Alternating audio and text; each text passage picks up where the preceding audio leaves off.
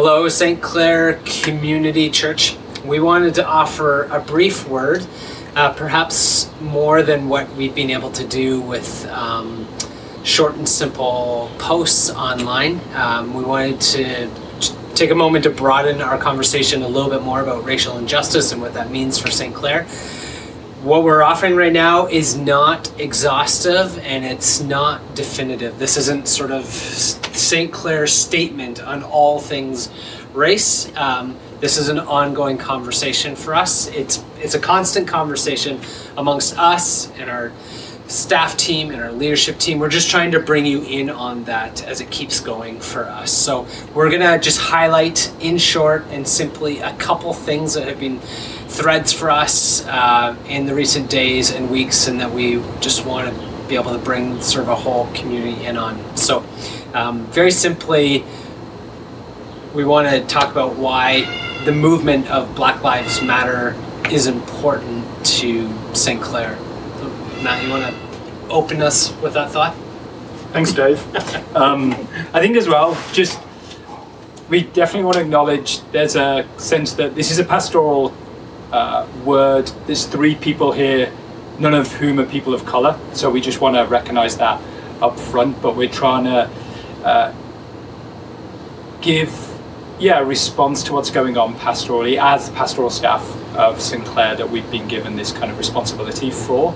Um, I think why Black Lives Matter is honestly because Black lives have always mattered. I think that's actually a really important part of this. We are joining a historic movement of racial injustice that has been going on for a while. I was reading Bryan Stevenson, who wrote the book Just Mercy, and he had an article in the New Yorker where he said, What is happening now is almost a tipping point of something that's been historic. Mm. And, you know, he said we assumed slavery had ended in the US, but it just hadn't, it took on different forms. And so I think this is really important because justice matters to God uh, Cornel West, I think he says, you know, love is like what justice looks like in public. And so, as a church, we should always be responding to injustice of different forms. And racial injustice is something that's been a scourge on humanity. And so, as the church, we always want to be on the forefront of those things. Cornel West goes on to say, to be popular, he says in America, is to be well acquainted with injustice and almost not speaking up about it because we are worried about what our voice may say. But I think as the church, we've always had a responsibility to speak up about injustice. You look throughout the whole of the scripture, Jesus arrives on the scene, but he is actually proclaiming something that's happening over and over in the Old Testament, where the prophets arrive and say, Hey, you are doing these things that maybe are practices of worship, but what about those people who are most oppressed and most vulnerable in society? And so I think to talk about this, um, I think happened because it did precipitate a moment, as I said, there might have been a tipping point, but it's something that the church should always be at the forefront of. I think we, I said this at the time when I posted right after the murder of George Floyd. I said, I think it's highlighted um, what's happened in America, but definitely as Canadians, particularly as me as an English person, this is right on our doorstep too, and we also want to recognise that. I think for we as the church in Canada, particularly here in Hamilton, we should be asking the question: How do we respond to this locally? So it's a a movement of injustice that we want to acknowledge globally, but we also want to pay attention to where that's taking root in and around us all the time. So, what's our response here to people of colour and particularly to the Indigenous population in our city and in our nation, where there have been huge injustices against those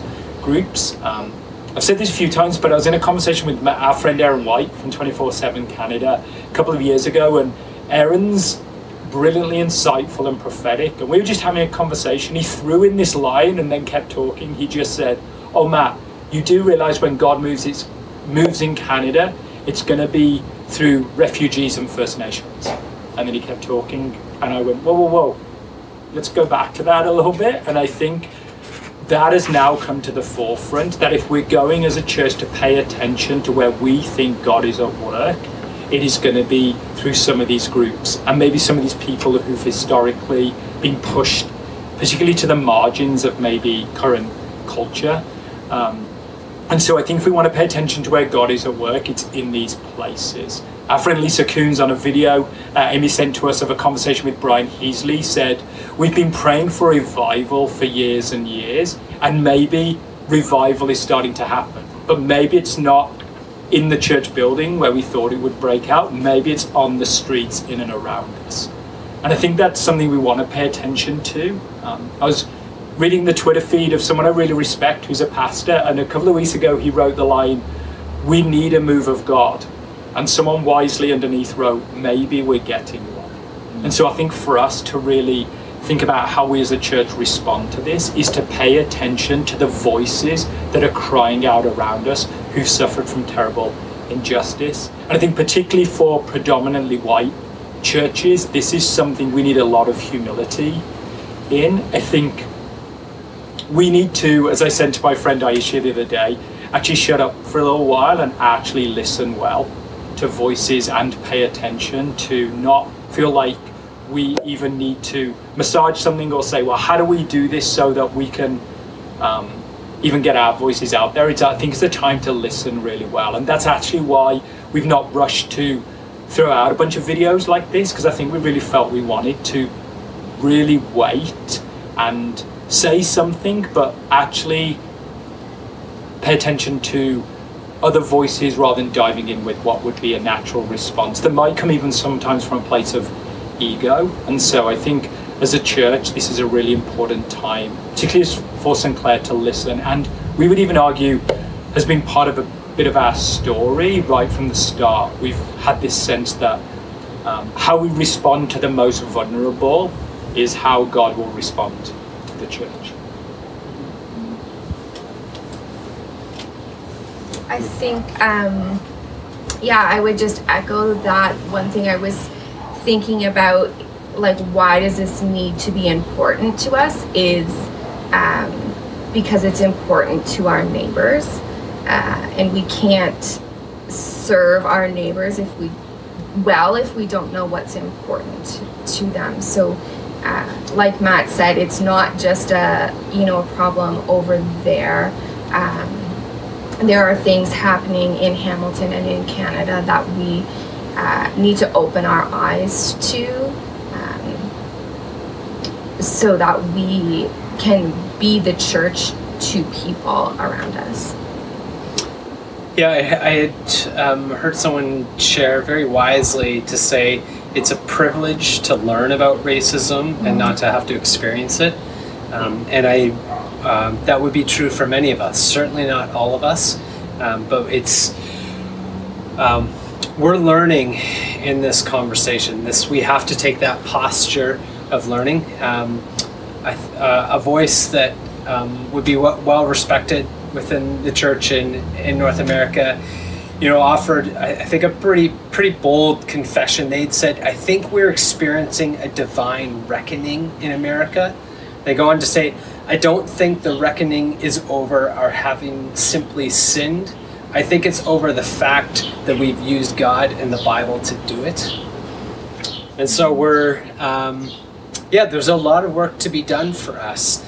Um, but we want to have the long term sort of trajectory in mind. Um, we don't want a news cycle to determine how and when we talk about these things. We want to think maybe in a generational sense. We want to ask the question of how do we have something to pass on to our kids that is better than what we inherited and better than what we did ourselves. And so there's there's a lot of work right now to have a posture of learning to be uh, to have a lot of humility um, in this conversation and, and for all those reasons and more we, we really think this this matters and it's a sensitive time to be paying close attention. I think as well with humility, I'd want to say, I think depending on where you grew up, we've also actually, if we're really honest, we've said I think some lives matter more than others. I think that's just what we've done, you know. And I think when we open the book of Genesis right at the start, God creates humankind and says, You are now image bearers. And I think we've actually not given dignity to so many image bearers. And so I think that at its heart is why it matters, because it matters deeply to God that we're seen that way. And I think particularly as a as a white male, I would say, oh yeah, I think at times we've white people have looked around and said, oh yeah, but I think we're actually more important. And we would just say that's just anti-gospel, anti-following Jesus, and just not true. And so I think to give some dignity and say, oh yeah, we need to figure out how those scales have been imbalanced in order to respond to the heart of God to that. In thinking about how do we respond to this personally, um, I had a, a, moment a couple weeks ago. We've um, as much as we're able, we've put a lot of time and energy in trying to learn in this, and we're constantly sharing resources, article, podcasts, uh, a variety of things to teach us along the way. And some of those things we've made available on our on our website that we think would serve our whole community well. But I remember um, a number of mornings ago having read an article that um, was a very honest confession about. Uh, um, a prominent uh, leader in the church who was confessing um, his blind spots on racial injustice. Uh, and as I processed that, I was in my backyard and I noticed a bush that has always been in our backyard, but I sort of took notice of it in a way that I hadn't before and uh, saw a dead branch, you know, that was hanging inside of it. Uh, and so I went grabbed that branch, kind of pulled it out, and realized, oh man, this branch is bigger than I thought. And then as I looked closer, I saw more dead branches, and I didn't notice that before. So I, I was like, oh, I gotta, I gotta prune this thing. I gotta make this plant right. Just started pulling out dead branch after dead branch. I was shocked how many dead branches there were.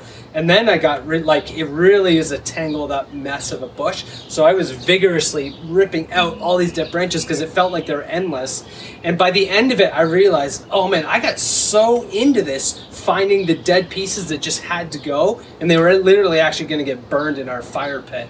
Um, and I discovered I was so rigorous and vigorous that I started pulling out branches that weren't totally dead, some that still had leaves and life on them and it it just struck me in that moment of oh I have to be so careful on the kind of work that I do to try to pull out the dead parts of me and I have to be even more careful as I point the finger and see the dead and dying parts in others or in our society that I don't squash or hurt or even kill places where there might actually be life and what's happening in others. And it just it, it was just something that kind of taught me in that moment um, how it's careful work to look at the interior of our lives and to examine our society. I think right now we can see big fault lines, society, culturally, but I think we also have to look inwardly to see that the same fault lines that are out there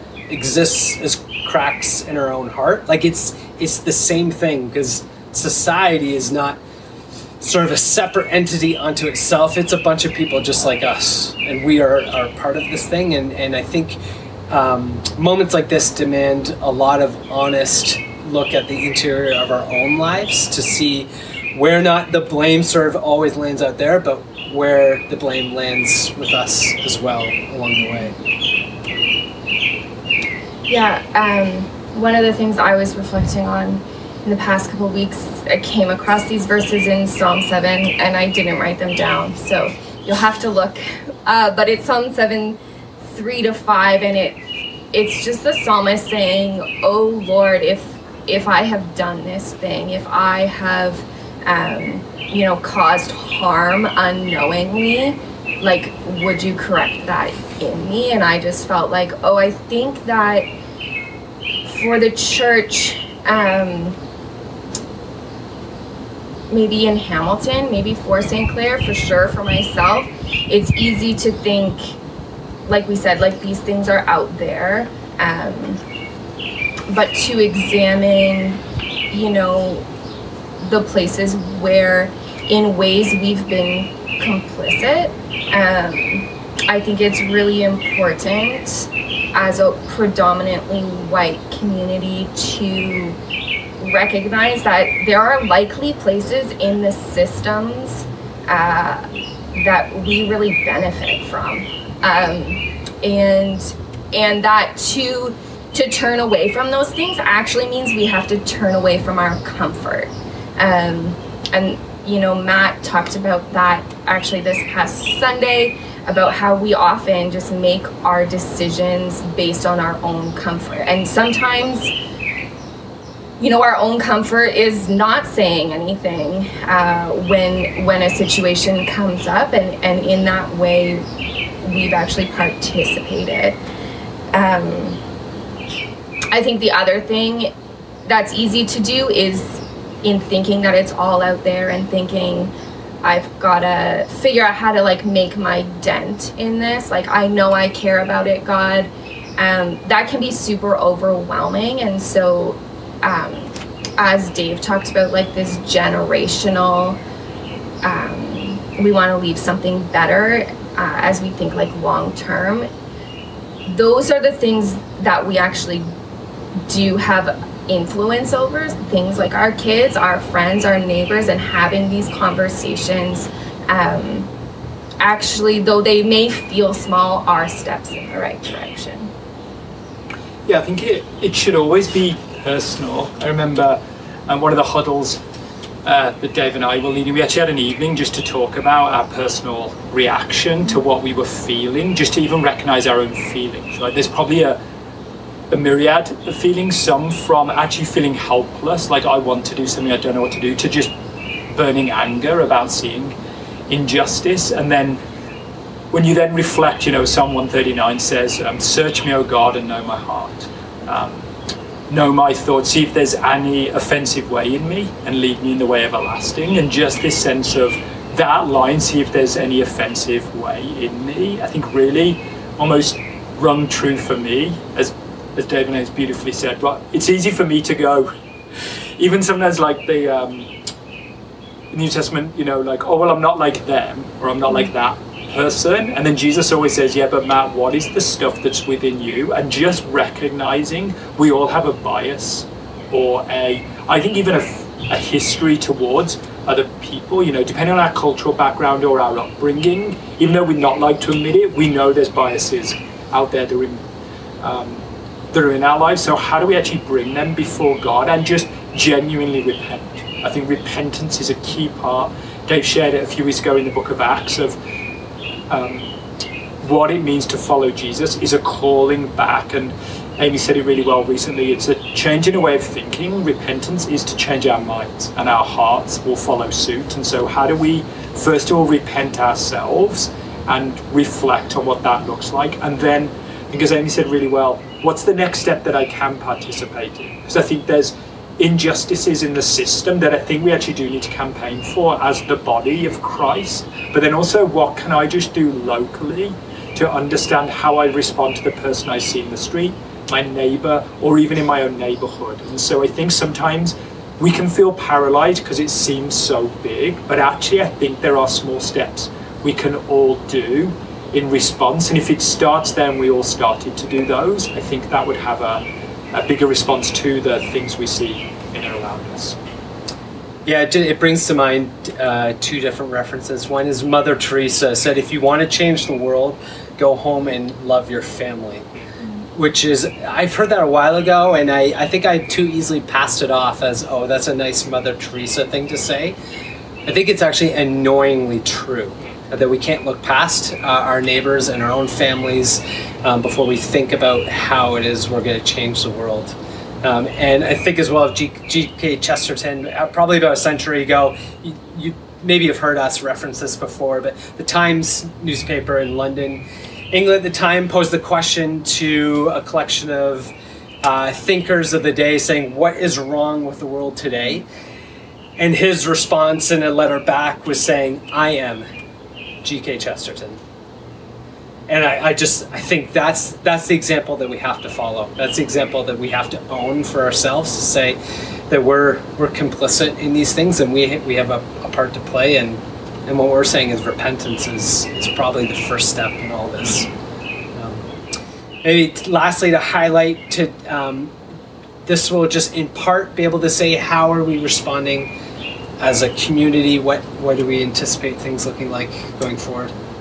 Yeah, I think uh, we've highlighted a bunch of the ways that we want to respond. We don't want to respond to the tipping point. I mean, that's important and it's a catalyst, but we don't want to just pay attention for this moment. Um, we want to be a, a people, a family uh, who justice matters to.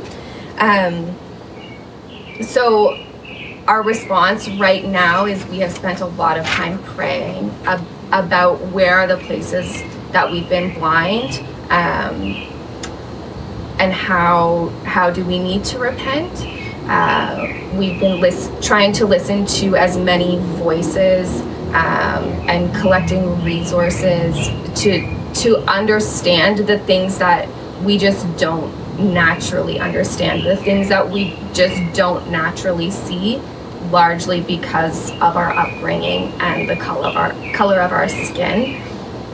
Some of those resources we've already made available to you on the website. Um, so we'd encourage you to go and look there to learn and to listen uh, with us. We don't want to just be a team of leadership doing this for our community. We want to move our whole community uh, together on issues of justice. Um, the next thing, in knowing that there is always uh, a list a mile long of demands for our attention, is we've actually asked a few people from our leadership team and from our community to to help lead us in this. Um, we need people who will continue to put this back in front of us, who will help us to learn where are good places to listen, where are the places to learn. Um, and yeah, we're just committed to continuing that process for the length of our existence, really, um, as a community, um, as individuals for our lives. Um, we on a very practical level, we are looking and discerning where locally we might be able to make a financial contribution uh, to an organization who knows far more than us. Um, we would never want to say, oh, here's some money, you do the work, uh, but we do recognize that we have resources that could be of value to people who are already on the ground. Um, and we also want to look again locally for ways that we can serve those organizations um, and what would partnering with organizations who are leading the way in justice really look like. We don't necessarily have answers on those things yet um, but it is something we're committed to as a leadership team. We've now committed it on video to you. Um, and that's actually a really good thing uh, to do even personally to you know as you talk to friends say i'm actually committed to this would you help me uh, stay focused on it I think on the day of Pentecost, so we've been in the book of Acts, it says the Holy Spirit comes and there's this violent wind. It also says um, fire falls on the disciples. And we actually think there's a fire that's actually falling on people in our community who are just stirred up by this. So, like Amy said, our commitment to try and um, not put out the flame, but actually stoke it in the right direction and help people come together who have a similar passion for this, who can actually lead our community in that. And I think even as staff, we recognize if it was just an extra thing on our list, we'd want to do it, but there's so many other things vying for our attention. So to actually gather together a group of people who have gifts, who care passionately, who can keep that fire stoked was really important. So that group will be actually giving more information of how, as a community, we plan to respond. And I do think um, it's also relationship is so important for this. I know we always say that, but um, you know, one of our favorite phrases is the kingdom of God moves at the speed of relationship. So as we invest in relationship with local groups and people, I think that's important. Um, and yeah, to quote Mother Teresa again, you can never have too many of those. She has this line that I thought about right at the start when I heard of this thing with George Floyd. She says, "We have no peace because we've forgotten we belong to each other." And so the expansion that is the idea of kinship that is actually familial, not just um, noticing, but actually deepening relationship in that way. So I think the work of relationship, as Amy said, for the long term and truly building relationship that will keep going, I think is definitely one of the key points of that. And as always, and I hope this would already be obvious um, from other points along the way, but we're a community that's learning to pray together. Um, we are not prayer experts, um, but it's a part of the identity of who we are, and um, and it it is an important part uh, that we do not want to skip along the way. Uh, to assume that we can strategize or figure it out or solve the world's problems uh, independent of the voice of God speaking into these things that are deeply broken and need just the presence of God. Um, and it's an incredible gift, the gift of God to the world that we uh, are used by God for the healing of the world. But prayer is the way that we're learning to be sort of the conduits of that. Um, and so we are always going to keep inviting our community to learn how to pray in response to see what to what we see going on in the world and in our own lives. So this is a call again. We've already had, we are already doing that, and we will already, or we will continue to do that. Uh, we just want to be as sort of explicit as, as we can be to say that's um, that's a part of the identity of St. Clair and, how we learn to respond. So.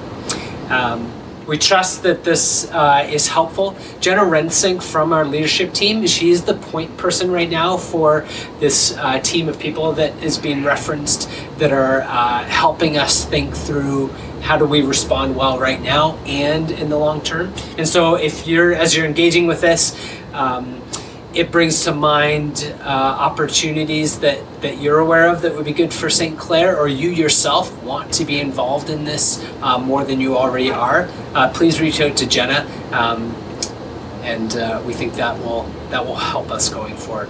So this is not the last word, um, but we wanted to speak to this, and, and hopefully it was a timely way.